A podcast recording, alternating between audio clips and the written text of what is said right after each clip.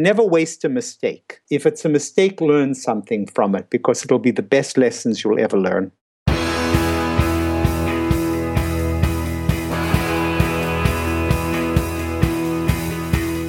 Welcome to The One You Feed. Throughout time, great thinkers have recognized the importance of the thoughts we have. Quotes like garbage in, garbage out, or you are what you think ring true and yet, for many of us, our thoughts don't strengthen or empower us. We tend toward negativity, self pity, jealousy, or fear. We see what we don't have instead of what we do. We think things that hold us back and dampen our spirit. But it's not just about thinking, our actions matter. It takes conscious, consistent, and creative effort to make a life worth living. This podcast is about how other people keep themselves moving in the right direction how they feed their good wolf.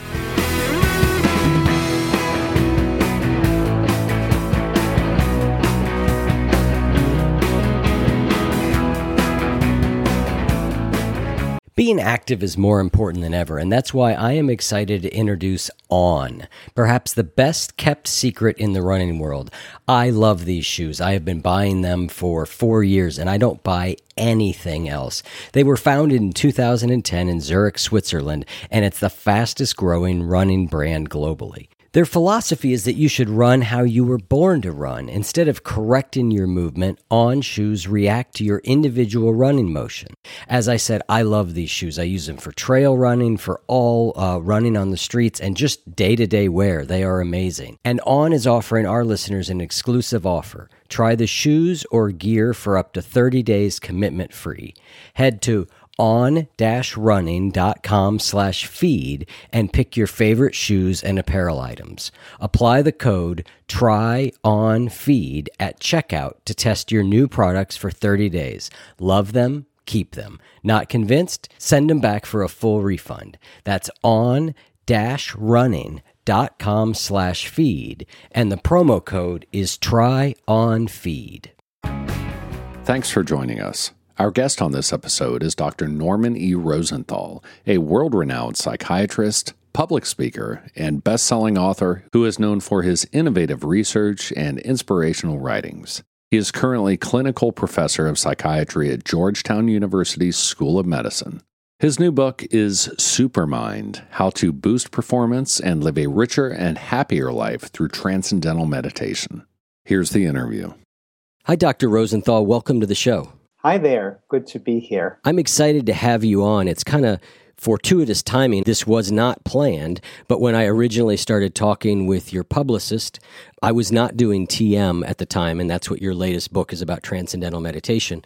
Uh, but I've been doing it again now for several months. I had taken it a long time ago when I was like 18. But I took a refresher course recently, and so I've been doing it for the last several months. So it's kind of interesting because at the time when we booked you, I wasn't, but but now I am. So we'll definitely dig deeper into that and some of the other work you've done in your career. But we'll start like we always do with the parable. There's a grandfather who's talking with his grandson, and he says, "In life, there are two wolves inside of us that are always at battle." One is a good wolf, which represents things like kindness and bravery and love and the other is a bad wolf, which represents things like greed and hatred and fear. And the grandson stops, he thinks about it for a second, and he looks up at his grandfather and he says, Well, grandfather, which one wins? And the grandfather quietly replies, The one you feed. So I'd like to start off by asking you what that parable means to you in your life and in the work that you do. I think it's a profound parable and profound because it's true that whatever we practice is what we will succeed at. And if we practice anger and violence, we will succeed at that.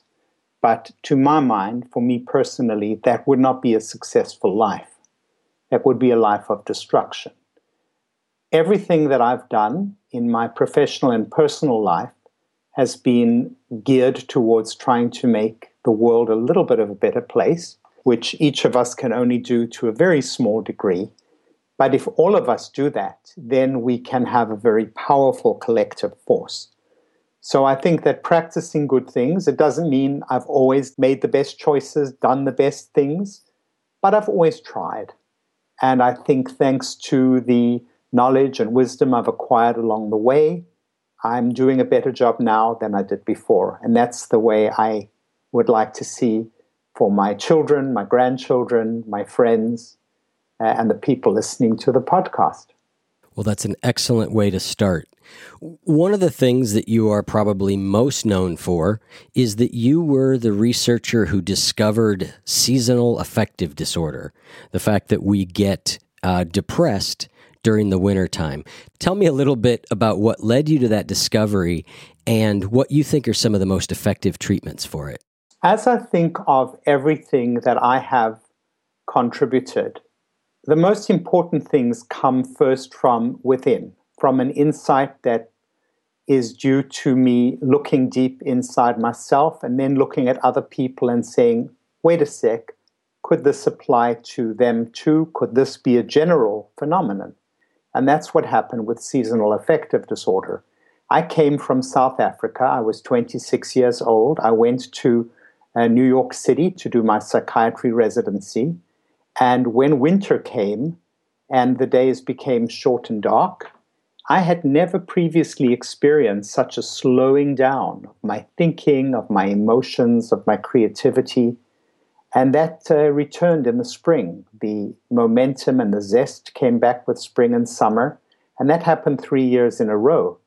So perhaps it was not a coincidence that I ended up doing a research fellowship at the National Institute of Mental Health uh, with a group who were looking at cycles cycles of mood, of light, uh, of day and night.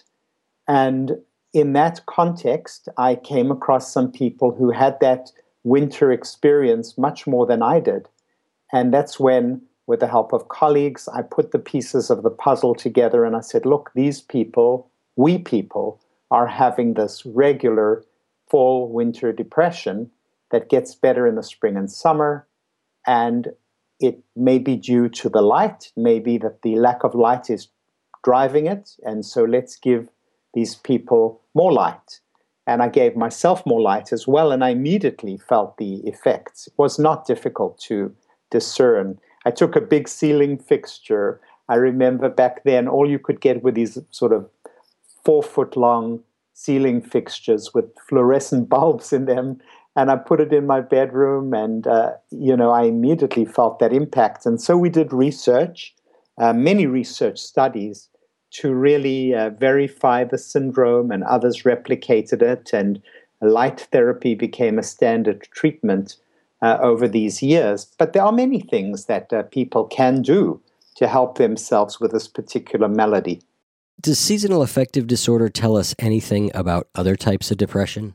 Well, I think it shows how there are different inputs and different circuits that can propagate depression and where if you interfere with them, it can actually help depression. So, for example, a recent form of research that I have um, gotten into with my colleague, Dr. Eric Finzi, he's a dermatologist and a researcher here in Maryland. Uh, we have been looking at Botox uh, for depression yeah. because uh, paralyzing these frown muscles turns out to be uh, also an antidepressant. So I think that what it can tell us is that there are many specific inputs that can fuel depression. And if you interfere with them in a positive way, uh, bad thinking, negative thoughts, thinking negative thoughts, that had led to cognitive behavior therapy. So I think we just have to recognize that depression is fueled by multiple inputs, uh, any of which might be helpful if we modulated it in uh, treating the depression, making people feel better. We have to tackle it in many different ways.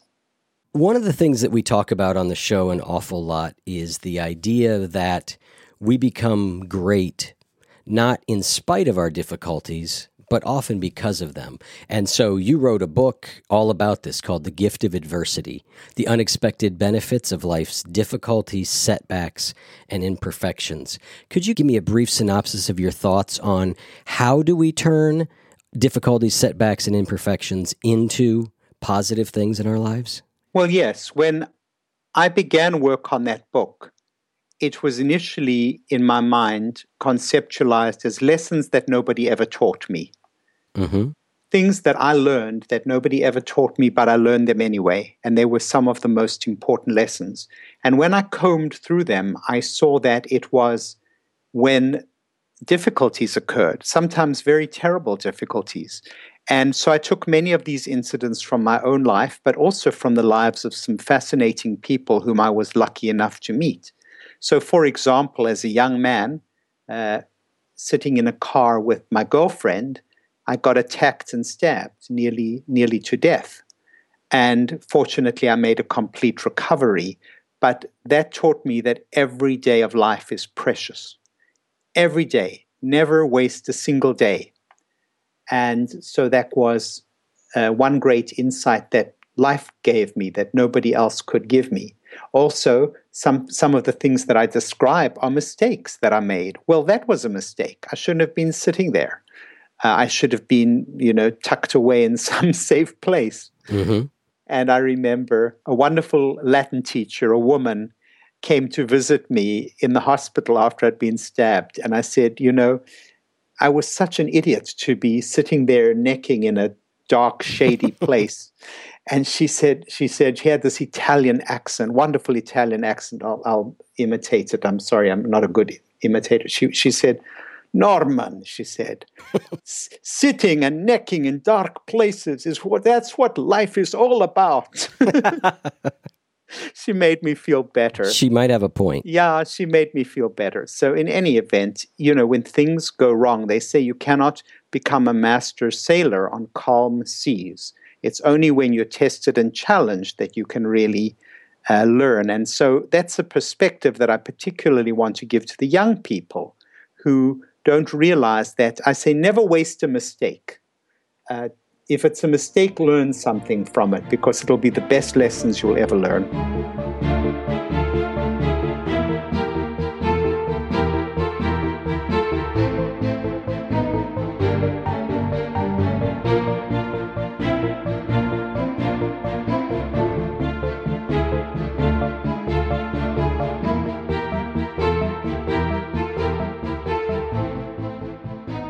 The world is changing faster and faster today, and there's so much uncertainty.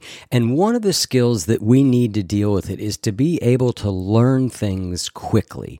And the best way I've found to do that is Blinkist. Blinkist is a unique and powerful app that works on your phone, your tablet, or your web browser. And basically, what they do is give you the best key takeaways, the need to know information from over 3,000 nonfiction bestsellers. They can condense them down into blinks, which you can read or listen to in just 15 minutes. I've found it really helpful for me over the last few weeks to really get up to speed a lot more on racial issues in this country. They've got a ton of great books out there that you can look at, like The New Jim Crow by Michelle Alexander, How to Be an Anti Racist by Ibram X. Kendi, White Fragility by Robin DiAngelo, and so many more. And now they've got a special offer just for our audience. Go to Blinkist.com slash wolf to start your free seven-day trial and get 25% off a Blinkist premium membership and up to 65% off audiobooks that are yours to keep forever. That's Blinkist, spelled B-L-I-N-K-I-S-T. Blinkist.com slash wolf to get 25% off a premium membership and a seven-day free trial.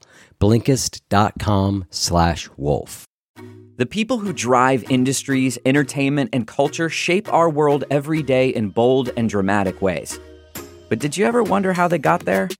Behind the Talent features in depth conversations with people who identify and develop talent, the people who find the people that shape our world. Guests include big league sports scouts, rock star talent agents, and CIA officers. Uncovering the skills and challenges that unite them all is the job of host David Mead. He's an expert speaker and educator, and he brings his own curiosity and insights to each interview to expand our understanding of what it means to be a recruiter in today's world of work. Brought to you by Indeed.com, Behind the Talent is a must listen for anyone interested in the secrets behind identifying talent and unlocking potential in individuals and organizations. Subscribe to Behind the Talent now, wherever you get your podcasts.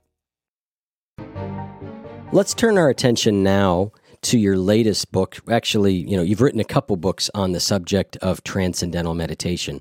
The most recent one is called Supermind How to Boost Performance and Live a Richer and Happier Life Through Transcendental Meditation. So let's start off and maybe talk about what transcendental meditation is for people who are not familiar with what it is, and then we'll talk more about what the supermind is from there. Transcendental meditation, which is often called TM, is an ancient form of meditation that comes from India, and it involves sitting down twice a day for about 20 minutes, closing your eyes, and thinking uh, a mantra, which is a word sound that doesn't actually have a meaning. And you do need to be taught. So the book won't actually tell you exactly how to do it. But what the book does, people say, is it a how to book? I say no, it's a why to book because our most precious resource is time. So before you are willing to devote 20 minutes twice a day of your precious life, which I've just told you every day is precious, before you devote that time, you have to be persuaded that it's worth your while. So basically, that's how you do it. You, it sounds very, very simple, and actually, it is simple and automatic. But even simple and automatic things take a little practice and a little learning and a little teaching. That's why it's taught. So, for example, when you ski down a, say, modest hill, then gravity is going to do the work for you. Gravity will pull you down. But you do need to know how to work your legs in the right way and your, you know, ski poles in the right way so that you can remain balanced and get down the hill. So even though it's not effortful, it takes a little bit of skill and that can be easily learned. Uh, so that's really the actual method. But then what happens to you once you get the hang of it is that when you go into that meditating state, you go into something called transcendence, which happens to be the name of an earlier book on the subject that I wrote. And that is uh, a state of consciousness where you're very calm and very alert, which is kind of unusual to be calm and alert at the same time. And it's very lovely and pleasant and wonderful. And you, when you do this repeatedly, it begins to settle down your nervous system in a very healthy and positive way. Let's talk about transcendence for a second, because that's one of those things that I know a lot of people, myself included, find meditation to be challenging. Now, I know that TM, one of the big things is to be effortless about it, is to not put any, any effort into it. However, how do you encourage people to continue? Um, maybe if and initially it's difficult to sit there with your brain racing for 20 minutes because at least in my experience and a lot of people I've talked to, I'm not one of the I transcended quickly kind of people. Well, I think that's right. I didn't transcend, or at least I didn't realize I was transcending that quickly.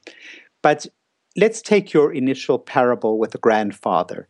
The grandson says, Which wolf wins out? And he says, The one you feed.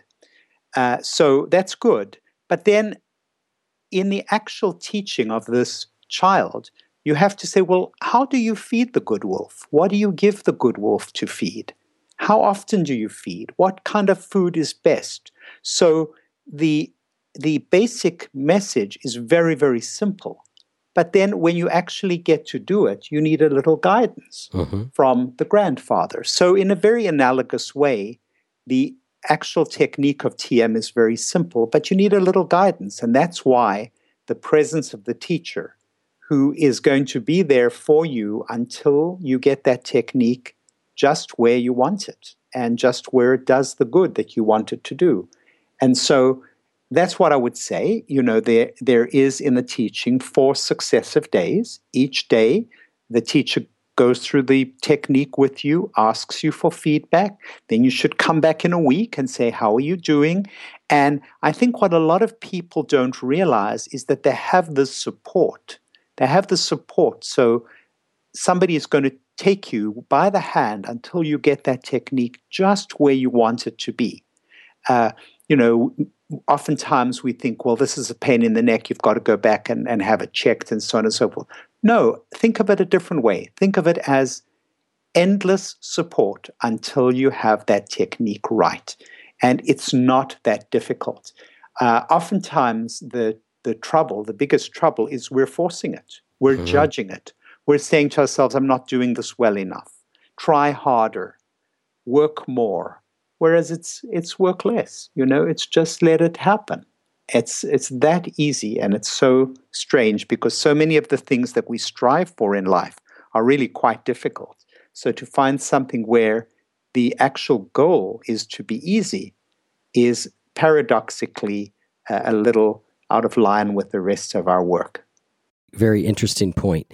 Let's talk a little bit about the difference between transcendental meditation and other types of meditation. The type of meditation that we are all hear about all the time in today's world is mindfulness. You've got a great chapter in the book, and I think, given that you are definitely biased to TM, I think you did a nice job of being relatively even handed in your perspective, which I know you were trying to do. So, uh, nice job. Well, thank you. Um, yes, I think that the important thing is for somebody to just acknowledge a bias right up front because I think we're all biased based on our own experiences. You know, I've had this amazing uh, ride with TM. It's been so wonderful. It's changed who I am as a person. So naturally, I'm extremely enthusiastic about it. You know, I'm not here to convert anybody or persuade anybody. I'm just here to just share uh, a wonderful experience that I've had personally and professionally, because many of my patients now meditate with a technique that helps you to feed the good wolf, basically. Um, because as you feel nicer within yourself, other people respond better to you. Other people feel nicer to have you in their presence. And then they are better people. So you're not only feeding your own good wolf, you're feeding the good wolves all around you because you're putting out good energy. Now, as you point out, mindfulness is very different. When you practice mindfulness, whether it is focusing on an object, focusing on the breath, or thoughts like loving kindness, for example, you're given a very specific directive focus on thus and such, uh, experience it moment to moment in the present, and you are taught how to go about doing that. Now, that is a process that involves the part of the brain, which is the prefrontal cortex, where decisions are made, judgments are made, active uh, instructions are followed. In contrast, when you automatically access something as you do with a mantra in TM, that part of the brain is not really online. And when you start judging your TM or saying this isn't good enough or whatever, then you actually interfere with the process because you're bringing that prefrontal cortex online. In addition, there are deep seated circuits in the brain called the default mode network. That's a network of pathways that come alive when the brain is not focusing on anything in particular. And as you can imagine, that set of circuits shuts off during mindfulness when you're focusing, and it comes alive during transcendence. So, all of this is to say that these are very different practices. They ask different things of the meditator, they have different effects on the brain, and so we should imagine that they would have different effects on a person's life. When I ask people who do mindfulness, and in that chapter, there are two people who do both TM and mindfulness. So they basically compare the effects. Mindfulness does just what it purports to do it helps people stay in the present, in the here and now, and therefore understand the reality of the changing world, both external and internal, from moment to moment. TM does exactly what it purports to do. It takes you into a different state of consciousness called transcendence when you meditate. And then here's where the leap comes to supermind. As you practice TM more, that beautiful state of consciousness filters into your daily life and begins to shape every aspect of brain functioning from memory to creativity to performance and also to the sheer joy of living.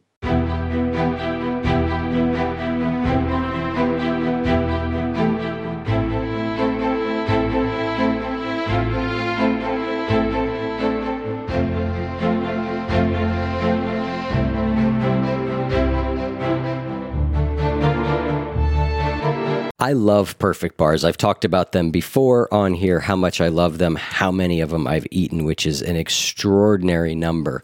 But there's not just perfect bars. The company, Perfect Snacks, make a variety of products like protein bars, peanut butter cups, and kids snack bars. And they're all made with freshly ground nut butter, organic honey, and 20 organic superfoods. You're sure to find something that you'll love. Of course, my favorite is the standard perfect bar, dark chocolate chip peanut butter, although their peanut butter cups are amazing too. And you keep them in the fridge, and so they're cold. If you're not already convinced, they're also non GMO, project verified. They're gluten free, they're soy free, they're kosher, and they're low GI, and they are delicious. So, right now, Perfect Snacks is offering 15% off your online order. Just go to perfectsnacks.com slash wolf. Shop their refrigerated snacks at perfectsnacks.com slash wolf today to get 15% off your order. We want you to be prepared for snack time. So go to perfectsnacks.com slash wolf to stock up and save 15%. I was very fascinated by the studies on the default mode network. You referenced in your book a study that I really like and I've participated in, which is Dan Gilbert's study on um, you know what people are doing, and, and he kind of came out with a, a, title, you know, is a wandering mind an unhappy mind? No, no, he didn't do it that way. He said the wandering mind is an unhappy one. Yes, the wandering mind is an unhappy mind. Your perspective on it was interesting because I found for myself, by and large, that a wandering mind, at least the wandering mind that I have, is not a very happy mind. Um, and so you know in those cases what we're doing is turning off you know in mindfulness practice other things turning off the default mode network and that's that's being a little bit more focused. Now you're almost describing a third type of thing here which is not your ordinary wandering mind. It's the kind of mind you come across uh, through tm training. Yes i think you've nailed it. Because you know when your mind normally wanders it's usually because some problem has popped into your head. So let's say you're doing work on a computer, you're filling out, uh, you're punching numbers into a spreadsheet, for example, or whatever you're doing, and then suddenly you remember, oh, oh, my car, my, the meter on my car is expired or something. Uh, or I wonder what my girlfriend is up to. She wasn't feeling well this morning. I wonder how she's feeling. So your mind is wandering. But the way the mind works is unresolved issues pop into your mind to be noodled over and processed and fixed. So it's not surprising that wandering is often in the normal course of events associated with some level of unhappiness. But what happens when your mind wanders, if you want to put it that way, during TM? Is it's actually a very joyful thing. And I describe in my book a walk that I might have where I'm thinking about this, thinking about that. My mind is wandering here and there. And um, it's, you know, very joyful. And then all of a sudden, I'm riveted by something. I mentioned grass growing through the asphalt, which looks as green as emeralds. Um, and absolute delight to watch and to look at. So, yes, then I'm being mindful, but I'm not being mindful because somebody told me to. I'm being mindful because that is where my attention was drawn. And that's not what they mean by mindfulness at all.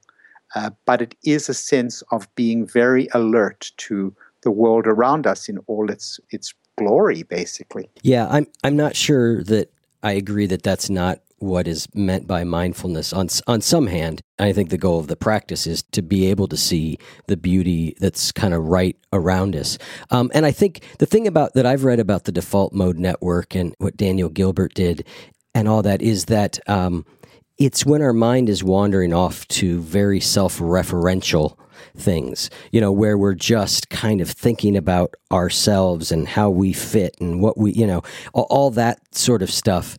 And that leads into with TM ultimately talking about you know who you really are, and I think we haven't had a chance to get much into Supermind, and we're quickly running out of time.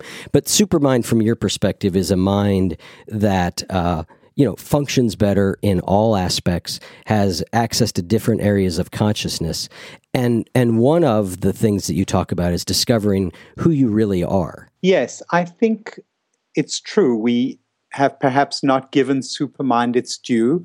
It's the mind waking up the mind in all its full potential. That's why I say supermind. And I'll just say from personal experience and from watching many people meditate, and also we have a survey of more than 600 people, that everything you would want in terms of feeding that good wolf is grown when you have a supermind. It's not just that you're a better person, but you're a happier person. You're more effective, you're more productive, you're more creative. And I want to also emphasize that it's not a matter of abstract concepts, it's a matter of specific instances. That's why I just load the book with very intriguing stories from very intriguing people. When I say, you know, who are you really?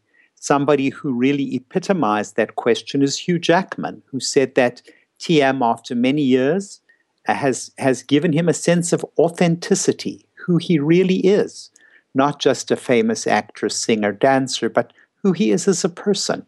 And so it is with a homeless man whom I feature that he has had a terrible history of feeding the bad wolf drugs, crime, violence, incarceration. Now, on the outside, having learned TM, he walks in the street in his uniform. He has a sort of job that was given to him by a charity where he says, I'm greeted every day by people. They nod their head, they smile, they're pleased I'm cleaning the street. It feels so wonderful to be part of ordinary society. And then he says, at lunchtime, I go into Central Park, I sit on the slopes, I close my eyes, I think my mantra, I hear the birds, and I'm the happiest person imaginable. So that's what the supermind is all about, whether you're homeless or whether you're a famous actor or whether you're a psychiatrist or whether you have uh, a wonderful podcast as you do, uh, you can be the best that you can be. And the way to the supermind, from your perspective, is through transcendental meditation. You know, I don't claim that there's only one way to get anywhere. I'm all for saying there are many doors to Dharma. Yeah. There are many ways to getting good things, but this is one very reproducible, dependable, a reliable way and a way that I know yeah. uh, and that I want to share with the reader for getting there. Yeah, well, like I said earlier on, I'm kind of fascinated right now with transcendental meditation because, like I said, I started doing it. I did it a long time ago, and then uh, most of my meditation experience has been various forms of mindfulness meditation. So it's been really interesting for me for the last three months to really get deep into transcendental meditation. And I will say a thank you to you because your books are very good. Why to? I read your books and I'm like, I better get that second 20 minutes in today. you know, it's it's helped me it's helped me remember more regularly my motivation for why I want to meditate, why it feels important to me, and and so that's one of the things with with TM that I've started doing is doing that second session nearly every day. You know, that second twenty minute session. I'm so happy you, you say that, and here's where Supermind comes in once again because you know you can say, well, I'll miss the twenty minutes and it's not a big deal, but firstly, it is a big deal because I don't feel the same if I haven't had that. I can tell the difference now in terms of how I feel in the immediate sense. But the other thing is, I realize that I'm not just meditating for this 20 minutes, I'm meditating so that I can grow all these functions that we've talked about, all these things that constitute feeding the good wolf. My mind is growing with each meditation. I feel it and I uh, that's why I wanted to share it. So, if transcendence was how TM settles down the overstressed nervous system, the supermind is how it wakes up the mind to its full potential. Excellent. Well, I think that is a great place to wrap up. I'll have links on the website to your books, to your website, and all that stuff um, out at oneyoufeed.net. And uh, thank you so much for taking the time. It's been a pleasure to talk with you and maybe we'll do this again soon. Oh, well, that would be wonderful. And do send me all the links because I'll post them on my social media as well. Excellent. Okay, fantastic. Take care. Okay. Bye-bye. Bye.